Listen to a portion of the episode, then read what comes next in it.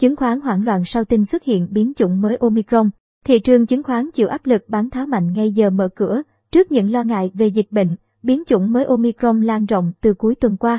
Tuy nhiên, phút hoảng loạn sớm qua, mở cửa ngày giao dịch đầu tuần, thị trường đỏ lửa, chịu áp lực bán tháo mạnh, có lúc mất tới hơn 50 điểm trong phiên Ato. Nhà đầu tư dẫm đạp lên nhau bán tháo cổ phiếu, tới 10 giờ sáng, giá trị khớp lệnh hâu đã đạt gần 10.000 tỷ đồng. Tuy nhiên, sự hoảng loạn này chỉ diễn ra trong khoảng một tiếng đầu phiên, lực cầu gia tăng cùng lực kéo từ VIX, VHM giúp VN Index thu hẹp đà giảm. VIX tăng trần, đóng cửa ở ngưỡng 105.300 đồng mỗi cổ phiếu. Chỉ qua hai phiên, VIX bức tốc tăng giá hơn 12%, thanh khoản tăng vọt, khối lượng giao dịch đột biến hơn 300% so với trung bình 20 phiên. VIX đóng góp hơn 6 điểm cho chỉ số chính. VHM cũng hoạt động tích cực, cùng với VIX giúp thị trường thu hẹp sắc đỏ.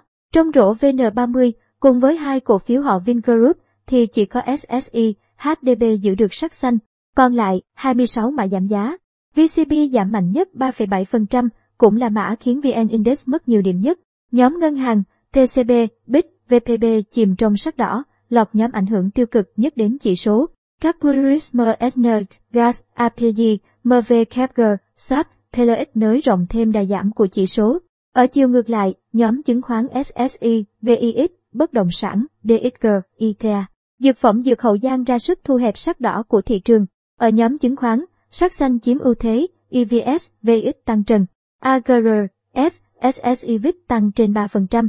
Trong nhóm bất động sản, DXG, CRE, TDH, KHP, VIX, DRH, ITA tăng trần.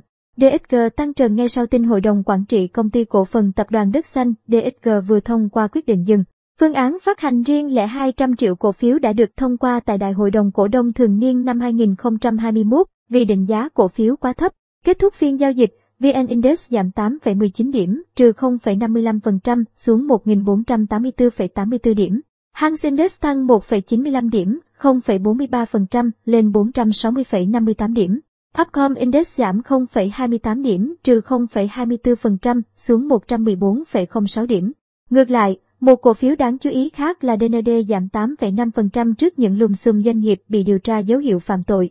Cùng thời điểm, từ ngày 29 tháng 11 đến ngày 24 tháng 12, công ty cổ phần đầu tư phát triển nhà Đà Nẵng, đơn vị có liên quan đến Chủ tịch Hội đồng Quản trị Nguyễn Quang Trung đăng ký bán 1,6 triệu cổ phiếu NDN theo phương thức giao dịch thỏa thuận và khớp lệnh, giảm lượng nắm giữ xuống 2,96 triệu đơn vị. Cũng trong khoảng thời gian trên, bà Mai Thị Thi, vợ Tổng Giám đốc Nguyễn Quang Trung, đăng ký bán khớp lệnh toàn bộ 1,2 triệu cổ phiếu NDN. Trước những lo ngại dịch bệnh và sự xuất hiện của biến chủng mới Omicron, nhóm cổ phiếu dược phẩm đồng loạt khởi sắc.